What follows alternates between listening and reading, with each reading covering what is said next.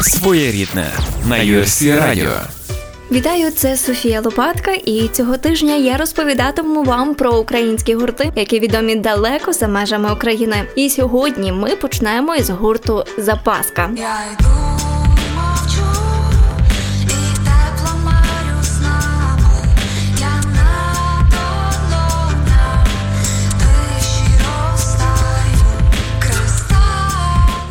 Дует Павла Нечитайла та Яни Шпачинської, який грає етноелектронну музику та інті-поп, існує із 2009 року. І їхня музика відрізняється оригінальністю виконання. У 2015-му їхня композиція Літак на слова Богдана Ігоря Антонича, яка увійшла до першого альбому, стала саундтреком до американського короткометражного фільму Вашингтонського відеожурналу Freehub Magazine.